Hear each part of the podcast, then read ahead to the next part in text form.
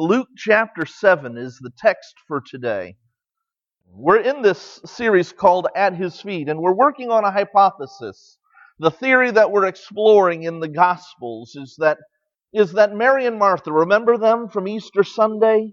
Mary and Martha fall at the feet of Jesus. They're outside the tomb where Jesus is raised from the dead. They fall down at Jesus' feet precisely because they know from watching that if they come to the feet of Jesus, they can find what they really need. That's the thesis. That's the summary. That's the point of this entire series that at the feet of Jesus, we find what we really need. Last week we were in Luke chapter 5, and, and I don't really intend this series to go in any sort of order through one gospel or another. That's not the point here. It just so happens that this sermon follows on the one before. It just happens that way this time around. This story in Luke chapter 7 is the next time after Luke chapter 5 we find somebody falling at Jesus' feet. To begin with, I want to set the stage for the story. We've talked from time to time about how the gospel writers don't necessarily tell the story of Jesus in chronological order. In fact, we would not expect them to do so. That's not the kind of writing that they were engaged in. Instead, the kind of writers the gospel writers were, inspired by the Holy Spirit, would be expected to take all the different stories of Jesus and organize them not in terms of time, but in terms of topic and to put stories together that make connections become apparent. And so when we say we want to set the stage for the story, we need to understand that these events did not necessarily happen in order. However, the Holy Spirit, as the Holy Spirit is guiding Luke, and as Luke is writing this gospel, the Holy Spirit is bringing these stories together to begin developing a pattern and set the stage for the story, not chronologically, but topically here. In Luke chapter 7, we see a new section begin in Luke's gospel. Luke chapter 6 contains the Sermon on the Plain, a section where Luke records some of Jesus' teachings.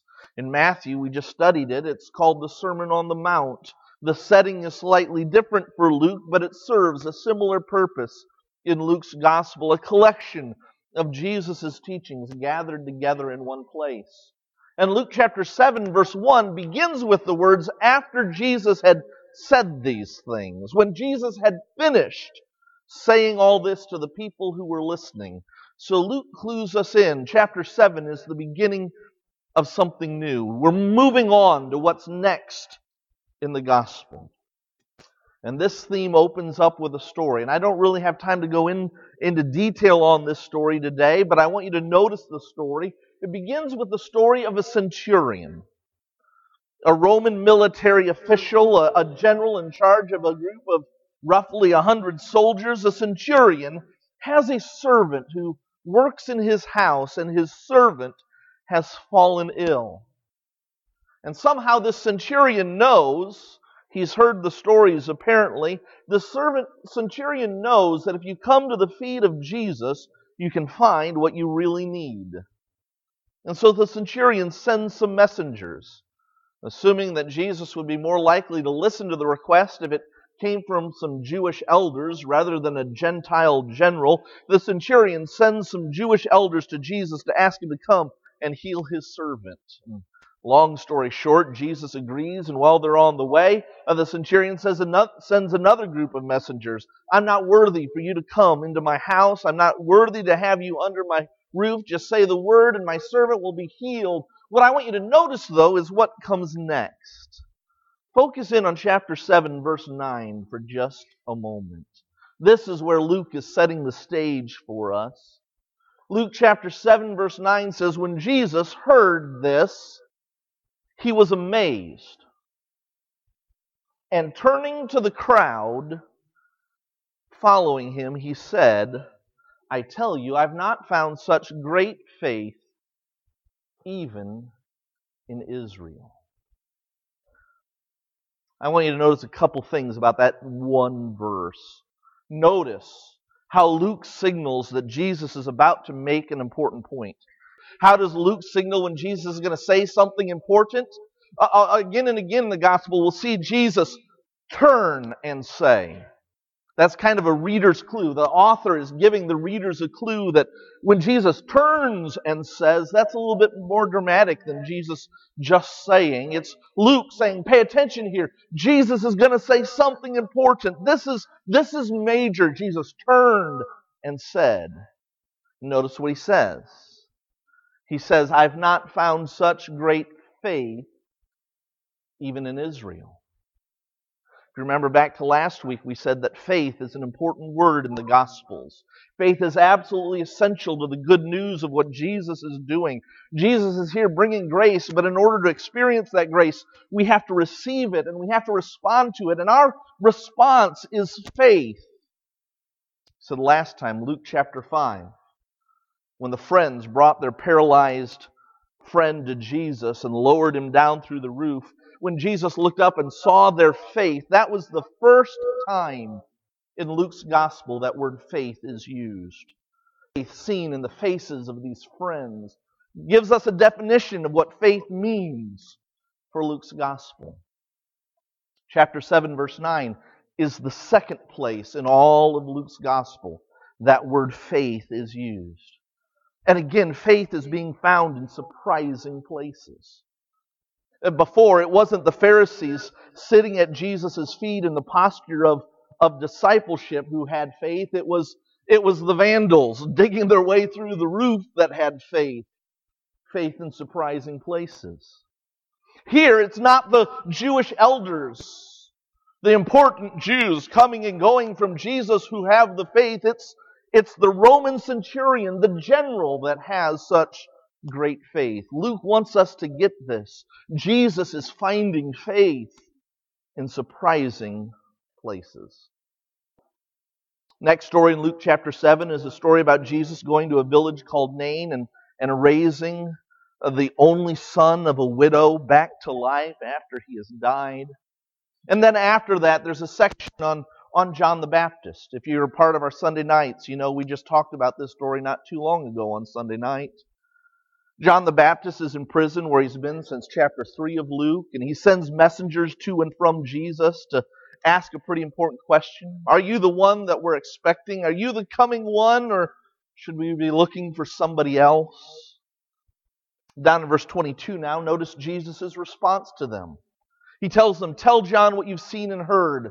The blind receive sight, the lame walk, those who have leprosy are cleansed the deaf hear, the dead are raised, and the good news is proclaimed to the poor. Blessed is everyone, or anyone, who does not stumble on account of me. Jesus talks about this good news that he is bringing, and, and not everyone is happy about it. Not everyone is happy about this sight giving, lame healing, leper cleansing, dead raising, good news preaching mission that Jesus is on. Some people are stumbling on account of Jesus. We've seen it in the Pharisees in Luke 5. Now we're going to see it again before too long. So Jesus speaks a word about those who would be scandalized by his ministry. Now we're down in verse 31. He says, To what can I compare this generation? What are they like? They're like children sitting in a marketplace, calling out to each other. We played the flute for you and you didn't dance. We sang a dirge and you didn't cry. For John the Baptist came neither eating bread nor drinking wine, and you say he has a demon. The Son of Man comes eating and drinking, and you say, Here is a glutton and a drunkard, and a friend of tax collectors and sinners. Wisdom is proved right by all her children. Jesus says, You want me to play by your rules. You want me to fit into your expectation. You want to play the tune and me, have me dance along to your rhythm. But as soon as I do something different, you pout and you whine like a bunch of spoiled kids. You call me a friend of tax collectors and sinners as if that's a bad thing. But don't be surprised to find out that wisdom has children in surprising places. You begin to see the theme developing in this new section of Luke. First, it's the Roman centurion, such great faith, not even in Israel. Now it's Jesus, friend of tax collectors and sinners. How dare he? Jesus is in the business of expanding the circle of grace. He's encountering people and he's bringing them into the community of faith, and he's also encountering opposition because of it. That's the background for this story. Jesus is invited to the home of one of the Pharisees for dinner. Now, as soon as Luke tells us that Jesus was invited to the house of a Pharisee, we have a bad taste in our mouths about Pharisees. From last week's story, we already, we already look at Pharisees askance. We, we, we are doubtful when we hear that Pharisees want anything to do with Jesus. But notice, Jesus hasn't given up on the Pharisees any more than he's given up on the tax collectors and sinners. Jesus is expanding the circle of grace. He's redeeming people. He's bringing them in. And, and if he can, he'll bring this Pharisee in too. So he accepts the invitation, goes for dinner at the Pharisee's house. Now, to understand what comes next, we probably need to understand the context in which Jesus lived, the culture of that day. If we received an invitation, if someone said to us, Would you come over and have dinner at my house? you'd probably know what to expect. Most likely, you'd arrive at their house sometime about the time you were invited and told dinner would begin. You'd get out of your car, you'd go up, you'd ring the doorbell, and eventually someone would come to the door and open the door. Once the door is open, they'd greet you, they'd welcome you. So glad you're, you're here, come on in, and they'd invite you into their house. If it was that time of year and we were wearing, someone would probably offer to take our coat. Here, let me have your coat. I'll go hang it up, or I'll go put it on a bed or something. Someone else would say, Come right this way, and they'd usher us in, either to a sitting room where we'd sit and wait for dinner to be ready, or they'd take us into the dining room itself and show us where we're going to sit. And we'd wait until the host or hostess sat down, and, and then we too would get into our seats, and we'd take our napkin and we'd spread it across our lap, and we'd wait to say grace together and begin the meal. It's a fairly standard script. The culture has conditioned us what to expect when we're invited to someone's home for a meal. That's our culture. What about Jesus' culture? Here, I need a volunteer. Okay, Bryce. I can see the look of excitement on your face already. I'm a Pharisee. I'm going to invite you to come over to my house for dinner. You'd come to my house, and you'd, would you knock on the door? You'd just come walking right in. You would come walking right in. Come walking right in. You would come walking right in because in Jesus' day, if someone was coming over, the door would already be open. They were expecting company. People would come and go all throughout the meal. The door would be open, but I, being your host, would be watching for you to come. Okay, this is going to get weird here. Uh, I'd be watching for you to come, and when I see you come, I would greet you to my house. If you're my equal, I would kiss you on both cheeks. I kiss you on both. Now, if you were a rabbi, or if you were someone better than me, let's go there. If you're my equal, I kiss you on both cheeks. Not doing that again. That's weird. If you were my, my better, if you were someone of a higher rank in society than me, I wouldn't dare kiss your cheek. I would kiss your hand. I'd kiss your hand. If you were a rabbi, rabbis are given the highest honor, right? if you were a rabbi, I'd have every single male in my house. Okay, Brock, uh, uh, c- come on, come on. You got to get on. Every male in the house would, would be standing waiting. Hurry up, hurry up. Don't have all day. The sermon's long enough already. I'd have everyone, every male in my house waiting for you to come. And when you come, I would kiss your hand. And every male in the house, very good. You can go sit back down. Every male in the house would kiss your. That's how you greet a rabbi when they. Every male in the house kisses you on the hand, and then I'd say, "Come on, right in." and we go into the come on, we go into the dining room. Say, I thought couches are in the living room. They're in our living rooms. They're in their dining rooms. In fact, their dining room is called the triclinium in Latin, triclinos in Greek, literally the room of three couches. because that's how they ate. There would be a group of three couches uh, situated around a, a low table. Depending on the honor I want to show my guest, I would tell my guest which couch he's supposed to lay on. Take your pick. You can have any one you want. And, the guest would lie down on the couch. Lie down on the, lie down on the couch. No, lie down. Now, how are you going to eat with your feet? The food's down there. Yeah, very good, very good. Much, much better. You would lie down on your left hand side. Why? Because you don't want to eat with your left hand. You do other things with your left hand. That's not the hand you use for eating. You lie down on the left hand side so that you can reach with your right and eat. So you ready? You ready?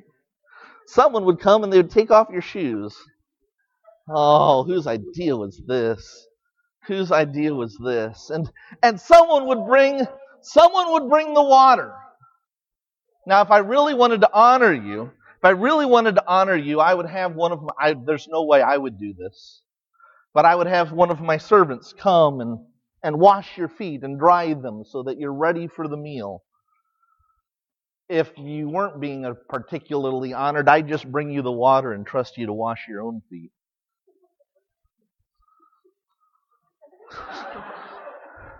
There's no water there. It's okay. You're safe. Okay. So once your feet are washed, you lie back down. Then, so you got the washing feet down. That that's part of it too. Then maybe, frequently, not all the time, but maybe, I'd also bring you some olive oil. And I don't have this. You don't have to worry about that today. I'd bring you some olive oil and and give you some olive oil so you could put it on your face and your head. Talk about weird in our culture. That's everyone looks better when their hair is oily. That's what they thought in Jesus' day, I guess. And so I'd bring you some oil to fix your hair and freshen yourself up for the meal. And then once everything was ready, they'd bring the food and serve. Are you awkward, uncomfortable yet? Okay, good. Here, take your shoes. You can go sit back down. Thank you. Notice this story. That, that's what you'd expect to happen when somebody came to your house for dinner. You'd be greeted, you'd be kissed, you'd be shown a seat, you'd water would be brought for your feet, oil would be brought for your head, and then you'd move on to the meal. But notice Luke 7. Here we're at uh, verse 36. It simply says, When one of the Pharisees invited Jesus to have dinner with him, he, Jesus, went to the Pharisee's house and reclined at the table. No mention is made of any of this standard greeting or polite etiquette. Then notice what comes next. As surprising as it is that Jesus is not greeted or welcomed in the proper way, what comes next is even more surprising. Verse 37 says, A woman in that town who lived a sinful life learned that Jesus was eating at the Pharisee's house. So she came there with an alabaster jar. You might be thinking, where in the world are these visitors? Why are there extra guests? She obviously wasn't invited to this dinner, and yet she comes. That isn't surprising. That's not the surprising part of this story. Remember, the door is left open, right? The door is left open. Other people were expected to come and go during the meal.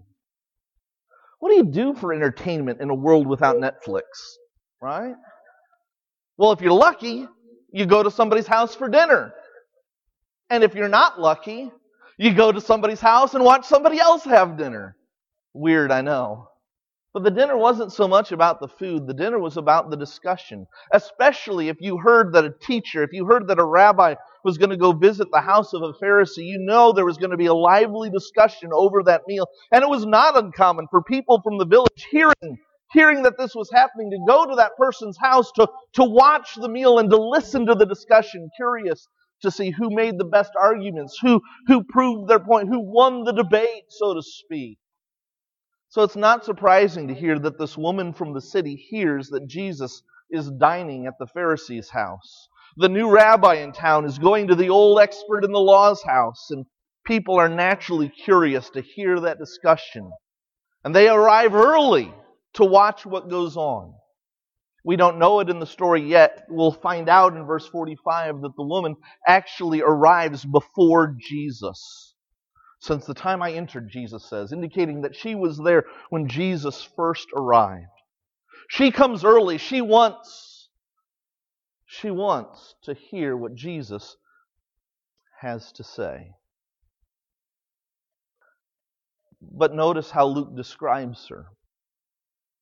This woman was a sinner in the city. That tells us some things about her circumstances. It certainly suggests, if not outright states, that she is what we today would call a prostitute. Without a family, without a husband to care for her and provide for her, she is doing the only thing she can to survive. She is in this certain class of citizen that is on the outside, that has no voice and no hope. She's also of a class of citizen that was looked down on as sinful. There's no way in the world that she would ever be welcomed into the home of a Pharisee, someone who prided himself on keeping the law and remaining perfectly pure. As a prostitute, not only did she engage in, in, her illicit business, she would have done so frequently in the company of those who were not Jews. She frequently would have spent time with Gentiles, making her doubly unclean. She would not have been welcome. The Pharisee would have seen her as an infection to be disinfected. Yet she comes when she hears that Jesus is going to the Pharisee's house for dinner. She knows she's not welcome at the Pharisee's house, yet there's something in her that knows she is welcome at the feet of Jesus. We don't know for certain. The story itself certainly seems to suggest that this woman has seen and heard Jesus before. There are hints here that there probably was a previous encounter. Maybe she was one of those tax collectors and sinners with whom Jesus has already eaten. Certainly, if not, she's come to understand that the, well, the Pharisee might not welcome her. There's room for her at Jesus' feet. I personally suspect that that might be why she brought that bottle of perfume. I'm told it was not uncommon for women in Jesus' day, particularly women employed as she was, to wear around their neck a small vial, alabaster vial of perfume, used to freshen themselves up and prepare them to entertain the attentions of men when the need or opportunity arose. Maybe that's why she brought her perfume. She'd been to Jesus. She'd found her way to Jesus' feet, and she was leaving that kind of lifestyle she didn't need that perfume anymore. So she came to see Jesus at the house of the Pharisee. She's there when Jesus arrives. She's already waiting to watch Jesus come in. That means she's there to see how Jesus is not welcomed when he comes in. She's there. She watches to see that no one greeted him.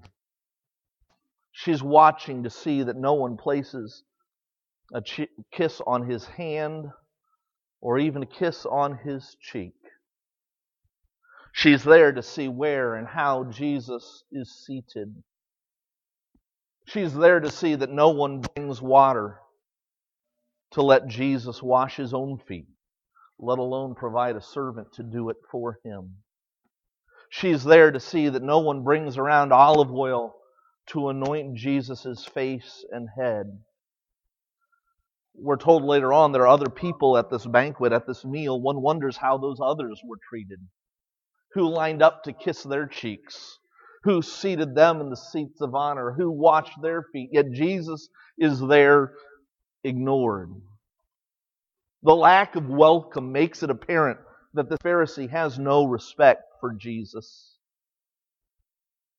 And seeing her rabbi, seeing the Messiah, who made room for her, treated in this way, breaks something inside her. She does something unexpected. Luke says she, she stands at Jesus' feet. Why? We don't really know. Personally, I suspect she remembered that perfume she brought. They didn't bring him olive oil to freshen his head. The least she can do is see that that's taken care of.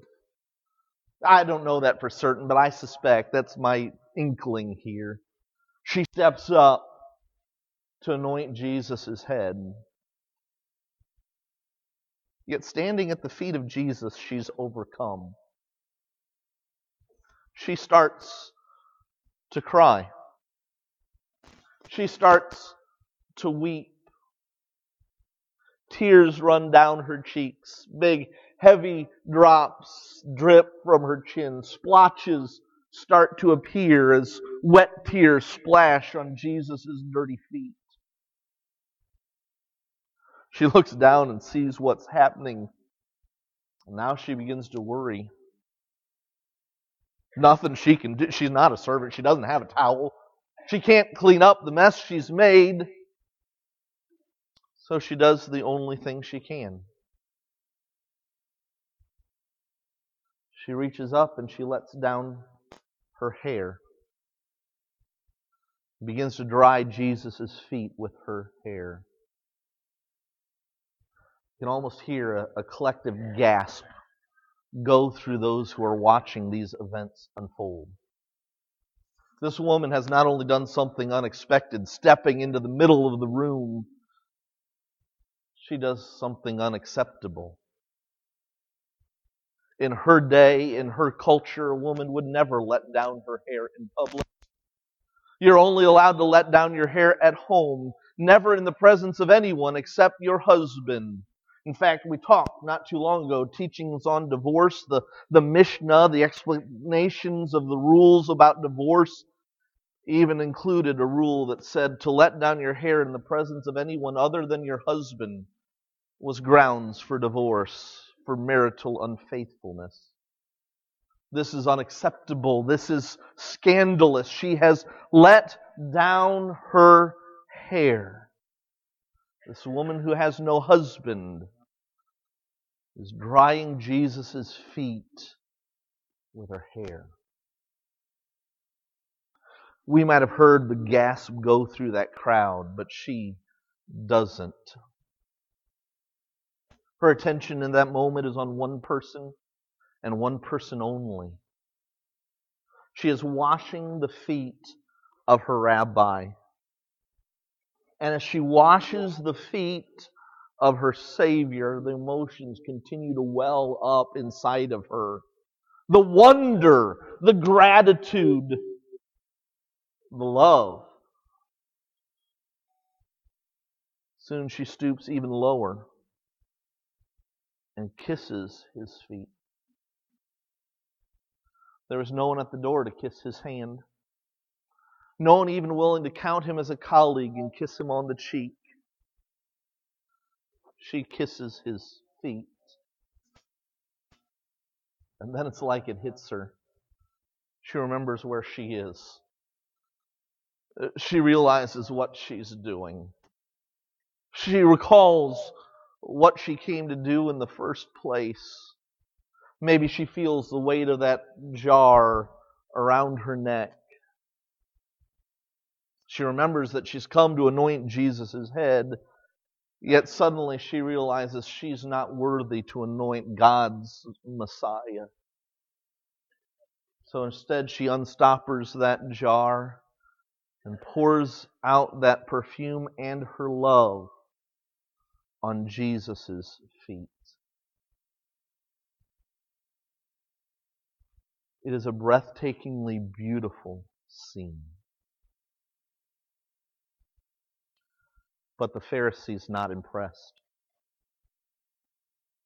He's invited Jesus into his home to make an example out of him. His whole intent was to engage that young rabbi in debate and put him in his place. Everything up to this point has been a calculated insult to put that rabbi in his place and show him who the real expert in the law is. And here this, this woman, this harlot is making a public spectacle in his own home. Notice verse 39.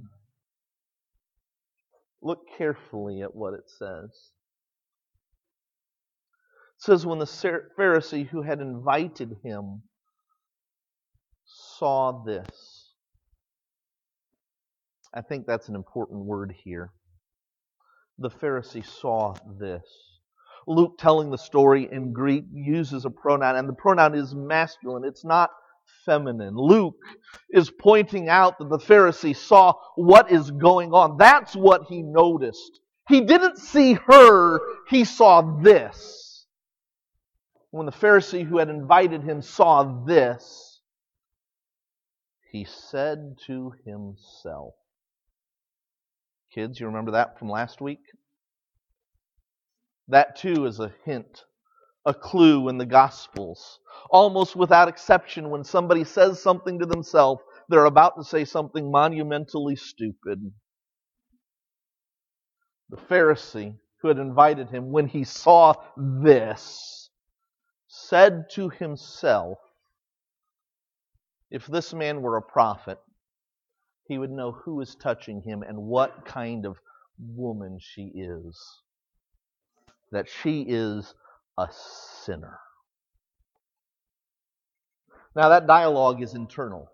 We talk about talking to ourselves, and we can say things, and it's possible for us to talk to ourselves out loud. I do it all the time, get weird looks. You can talk to yourself and be overheard in English. In Greek, it literally says the Pharisee said in himself. This dialogue is internal. Yet, despite the fact that there's no way anyone else could have heard what he was thinking, Jesus has. This man were a prophet. You want proof Jesus is a prophet? The Pharisee says, in himself. And Jesus answers him. Verse 40 now. Notice this. Jesus answered him Simon, Now, that's the first indication we have in this story of what this man's name was. To us, to Luke, to us, the reader, this man is just another one of the faceless, nameless Pharisees that appear all throughout the Gospels. That is how we tend to look at people, isn't it? We tend to see problems, not people. To us, he's just another Pharisee, but not Jesus at the feet of Jesus, we find the kind of grace that sees us not as a problem, but as a person. And Jesus calls him by name. Simon, he says, there's something you need to hear. That's the implication of what Jesus says next. There's something I need to tell you. This might be painful to listen to, but you need to hear this. And Simon, for the first time in the story, actually gives Jesus the respect he deserves. Was it accidental or ironic? I don't know. It's hard to say. Either way, Simon, the one who did not greet Jesus as a rabbi when he comes into his house, says to Jesus, Tell me, Rabbi, tell me, teacher. And Jesus tells a st- story. It's a short story. In fact, it's one of the shortest parables in the Gospels. A moneylender, Jesus said, a moneylender had two debtors. Now, pause right there for a moment. It's hard to see this wordplay in the English. But in Aramaic, in the language that Jesus would have been speaking that day, the word debtor and the word sinner are the same. You want proof of it? Look at the Lord's Prayer that we just prayed. Matthew, when Matthew translates the Aramaic prayer of Jesus into Greek, says, Forgive us our debts as we forgive our debtors. Luke, when he translates the same Aramaic prayer into Greek, says, Forgive us our trespasses, our sins. as we forgive those who sin against us. Debtor, sinner are the same word in, in Jesus' language. Simon has just thought to himself, if this man were a prophet, he would know what kind of woman this is, that she is a sinner, that she is a debtor. And Jesus takes that exact same word right out of, right out of Simon's mind and says, let me tell you about some debtors I know. A moneylender had two of them. They each owed him a sum of money. One owed 50 denarii, about two months' worth of wages. The other owed 500, almost two years' worth of wages. Two months, two years, it didn't matter. Neither debtor, neither sinner could even repay the first coin he owed. They owed a debt they could not pay. You know what that money lender did? He forgave them. Charizomai in the Greek, from charis, the word for grace. The sinners, the debtors owed a debt they could not pay, and so the money lender graced them. Debt canceled. Record wiped clean. Fresh start. All things have become new. Now you tell me, Simon, Jesus says, which of these two will love him more? What a question. Notice the question itself implies that both debtors, both sinners should be expected to love in response to grace. The question isn't which of these two love him. Obviously, they both love the one who graced them. It's which of the two will love more. Jesus says we should all be expected to love. If we receive grace, we should be expected to love, and the depth of our love should be proportional to the extent of our forgiveness. And Simon stuck. Simon knows it. He's invited Jesus into his home to make a fool of the young rabbi, and now Simon's own foolishness has been laid bare for everyone watching to see. There's nothing he can say to get out of this, and so you, it's, it's not without reason we hear a note of, of, of reluctant resignation as Simon answers and says, I suppose, I suppose the one who was forgiven more. And Jesus says, You've judged correctly. We're at the end of verse 43, start of verse 44. Notice this. Jesus says to Simon, You've judged correctly. And then Jesus turns to the woman. Kids, are you listening? You hear the sirens going off, you see the flashing lights. There's that key word again. How do you know when Jesus is about to say something really important? Well, one of the ways that Luke underscores it is he has Jesus turn and deliver a line dramatically. Jesus turns to the woman. This is important. Listen up here. Jesus turns to the woman and says to Simon, Do you see this woman? Don't read past those words. Luke's just given us sirens and flashing lights that these words are important. Jesus turned, and the next words out of his mouth Do you see this woman?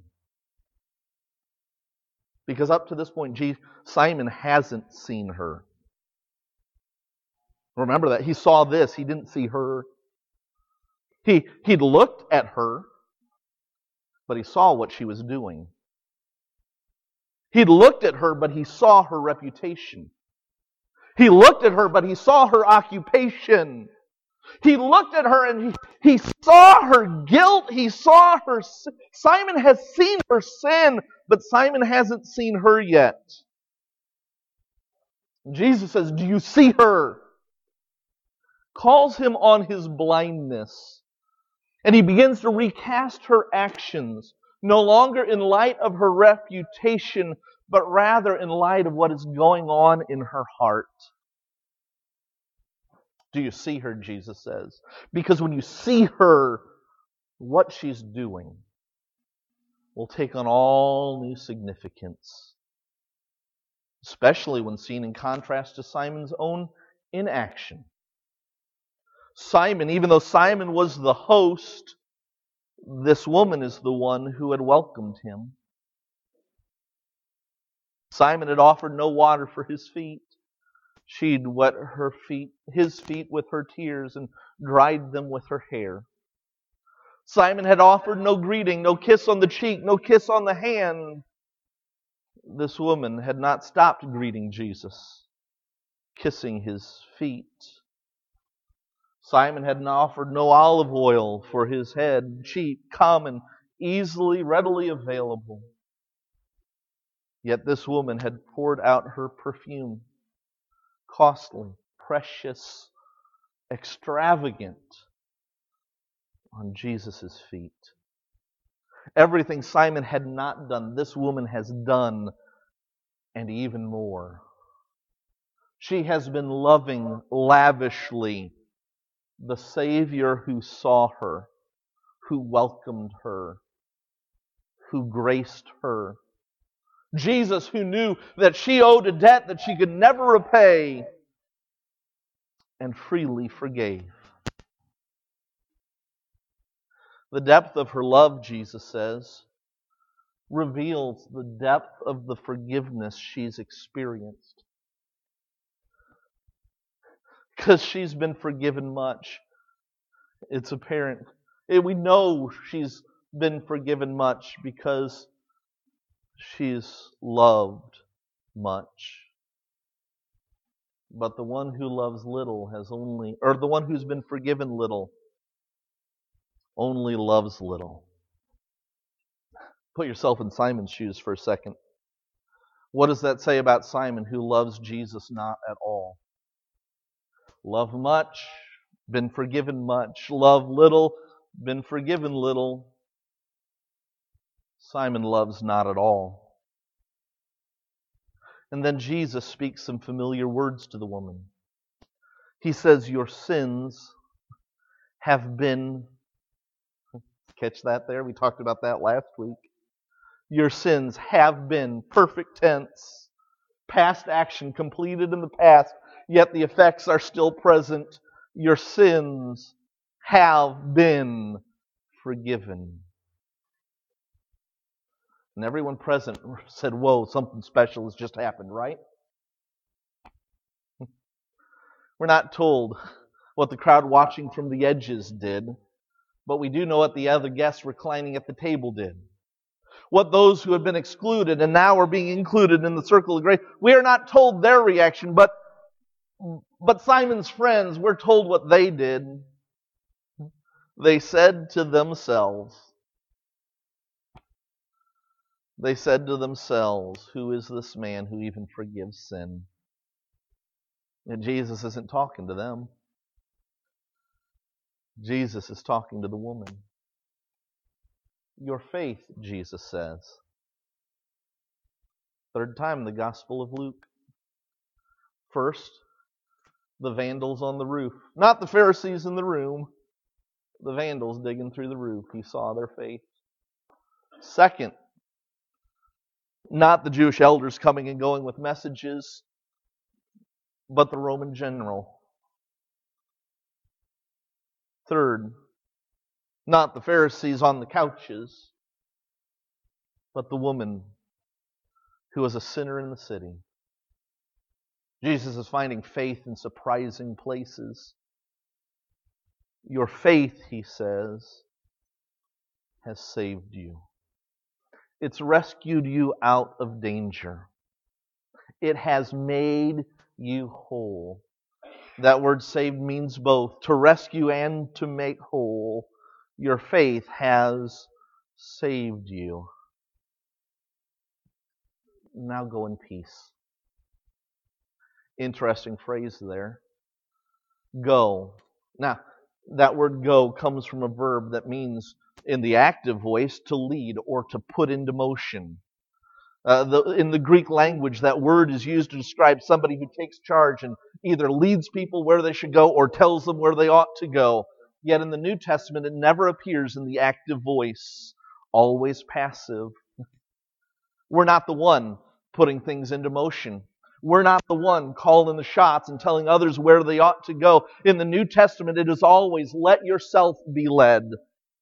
Let yourself be set into motion. Go. Go. Your faith has made you whole. Go in peace. Go in shalom. Now, in is probably a bad translation here. Literally, it says go into. Go into peace. It's not an adverb describing how she ought to go, it's a destination. Your faith has made you whole. Now let yourself be led into wholeness.